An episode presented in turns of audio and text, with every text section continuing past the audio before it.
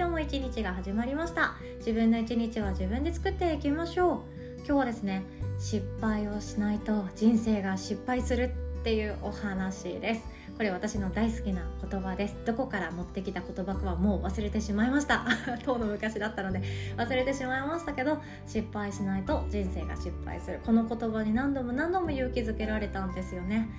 今日はですね毎日自分の人生なのになんだか辛いなとか体重たいなとか生きるのほんと苦しいなって思ってる方に勇気が湧いてくるようなお話を届けたいと思って今日はこのお話にさせていただきました。と本題に入る前に1点だけお知らせをさせてください。いよいよ今月末となりました。大人のための人間関係の学校特別ワークショップが6月25日の朝10時30分からスタートとなります。6月7月はそれぞれですねメインの内容が違っておりまして6月の特別ワークショップは家族友達、まあ、恋愛関係だったり親しい関係ですね。そして7月は職場の人間関係をイージーにするという目的でシェアさせていただきます。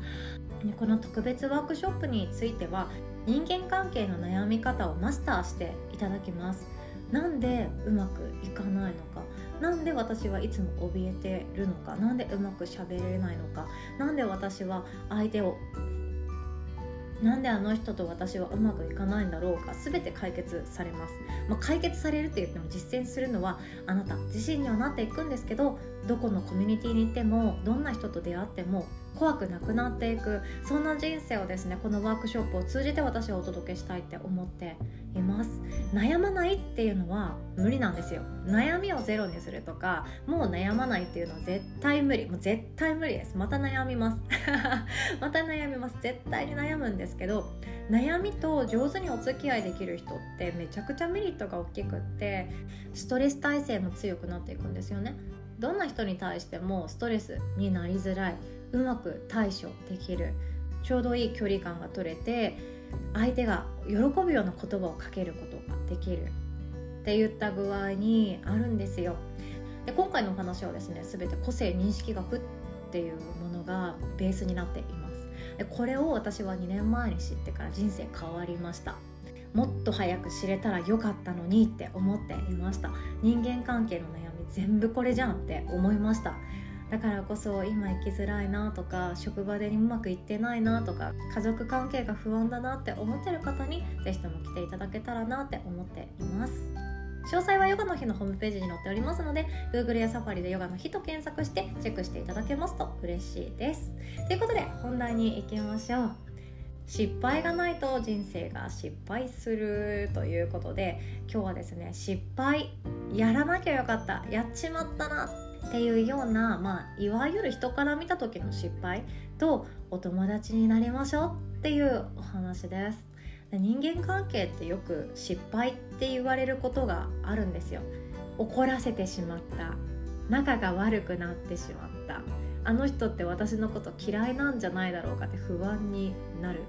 言うんじゃなかったとかねいろんなことがあると思うんですけどそれって実はあの失敗って自分が思ったり誰かからそれってやっちゃったねあそんな失敗したんだ大変だったねって言われることによってあ失敗だったんだって気づくことがあるんですけど私はですね失敗ってできる限りどんどん早めにやっていた方がいいよなって思うタイプなんですね。で失敗って何が生まれるかっていうと成功よりも生み出されるものってめちゃくちゃ大きいっていう話も聞いたことありませんか？私失敗めちゃくちゃ大好きで、まあ、これちょっと変ですね。そんなに好きじゃないかもしれないです。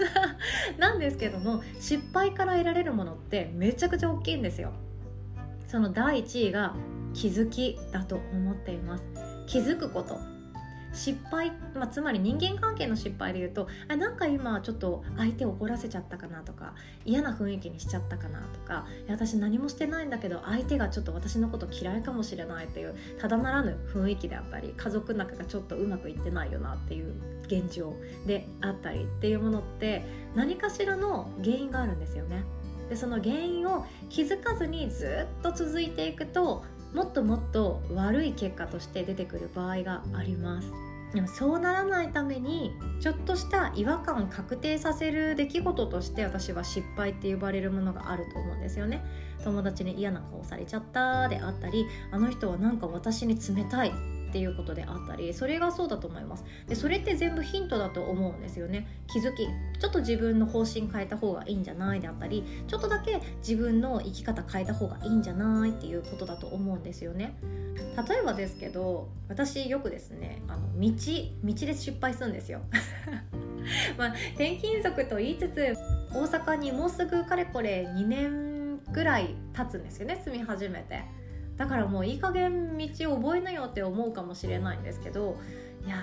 ちょっとまだまだ間違うんですよっていうのもですね好奇心が原因でうまくいかないことってめっちゃあるんですよ。例えばこっち曲がった方がショートカットかもしれないなーって思いながら自転車をこいでいくとあもう行き止まりやんかいっていうことがめちゃくちゃよくあります。結構入り組んでる道とかもあるんですよね。何とって古墳がいっぱいあるので一方通行とかもちゃくちゃあったり狭い道がずっと続いた先に行き止まりとかここから先は田んぼのあぜ道ですとかいうことってよくあって でもそれでもいやでもこっちも道あるこっちも道あるってことはこっち行ったらどうなるんだろうっていう好奇心がちょっと止まらないことがあるので行っちゃってであの行き止まりだって娘に「ああ今日も遅刻だね」って言われながら進むことってあるんですよね。でもそれでもやっぱりあの気づくことの方が多いんですよ。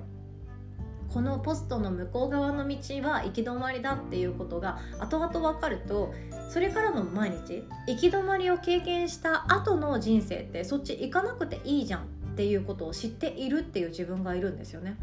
これって後々見るとめちゃくちゃいいと思いません？未来の自分はすごいスッキリしてると思いません？例えばこうやったらどうなるんだろうっていうその道道の例えでできますけどその道を曲がらずに毎日毎日その道は曲がらずにメインの通りだけをずっと行っていたらいやこっち行ったらショートカットになるのかなでもやめとこうこっち行った方がいいのかないやでもやめとこうって思いながらずっと気になる気になるけどいや多分これで正解なんでしょって思って何も考えずに自分で進んでいくこれって後々後悔することめちゃくちゃ多かったりすると思うんですよね。き方もそういうことってあると思うんですよね。で私は会社員時代本当に失敗だらけでした。誤字脱字めちゃくちゃ多いし忘れ物ひどいしなんか体力もないしみたいな感じだったんですね。で決定的にあもう私ダメじゃんこの仕事って思ったのがもう極度の生理痛だったんですよ。もう生理痛がひどすぎて車が運転できないとか高速道路を運転しながらもうめまいがひどくなって運転できなくなってしまったこともありました。あともうお腹が痛すぎて歩けなくなって倒れちゃって救急車呼んでもらうとかもあったんですけどだからこんだけ辛い生理痛だからきっと先生に見てもらったら何かしら見つかるんじゃないかって思ったんですよね。だからもうちょっと検査してくださいとかって病院行ってたんですけどうん何も悪いとこないねって。あないんだってちょっとある意味ショックだったんですよね。あ何もないのにこんなに辛いってことはもっと自分で探さなきゃいけないんじゃないかってもう本当に辛かったんですよね。もう生理痛の原因がもう本当に気になって骨盤の傾きなのか自分の着用してる下着がいけないのかそれとも食べてるもの飲んでいるもの全部がダメなのかそれでも過度のストレスなのかなって思ったら全部なんですよね。全部のせいで私はすっごいひどい生理痛を毎月毎月経験していてその生理が来そうな3日前くらいからドヨーンとしてあもう嫌だな怖いなって思って。で生理が明けてもなんか仕事が忙しすぎてそこまでリフレッシュすることもできなくってずっとストレスがなんか溜まっていくような毎日をやっているから生理痛っていうものは全然改善されないっていう。その毎日っていうものが私にとって失敗ではないんですよ。いい経験ではあったんですけどもその当時の自分からするともう辛すぎる苦しいって毎回毎回思っていたんですよね。でもその生理痛のひどい毎日っていうのがまあ生活トータル面で見ての失敗っていうものなのであれば私には大きな気づきを生んでくれたことになるんですよね。だから私はその成立のサインを使って気づかされたって思っています。この毎日続けてちゃダメだよとか何かしら変えなきゃダメだよとかずっと椅子に座っている生活体ダメにするよであったり嫌な飲み会も無理していて冷たいものばっかりいっぱい飲まなくてもいいんだよであったりストレス耐性も弱いし体力もないしそれでもその職場を選んだ自己責任じゃんって思うかもしれないけれども自分の人生自分で決めなよっていうサインだったと思うんですよね。だから私はあの時のすごく自分の人生を振り返る決定打になったのが成立だと今更ながら思うんですよね。私にとっては考えさせてくれるいい気づきになりました。あなたは今抱えている辛いこととか心の中で解消できないモヤモヤとか重たい鉛みたいな悩みとかって持っていたりしますか？それは人から見たら大きな失敗だねとか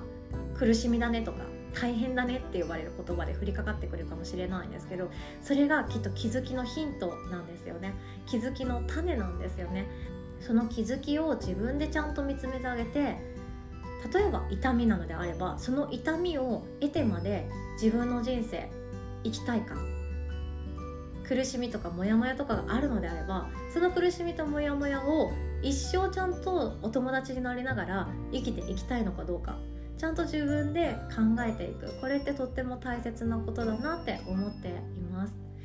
せっかく何か苦しみであったり心の痛みとして体の痛みとして得られているものがあるのであればそれはヒントであってこれからどう生きたいかっていうのが自分問われているような状態だと思うんですよね。その痛みとか苦しみとかいわゆる失敗とかを見て見ぬふりして生きていくこともできるんですよ。人間だから先延ばしにしたい生き物なんですよね。できるんだけれども私は今対処しておくっていうのをおすすめします。今気になる道を行ってみるっていうのをおすすめします。っていうのはですね5年後10年後になってそこにやっと気づいたり勇気を出してこの道行ってみようって思った時にはもしかしたら遅い場合があります。本当にそうなんですよ。時間って有限なんですね。今家族全員が元気なのであれば今やった方がいいこといっぱいあります。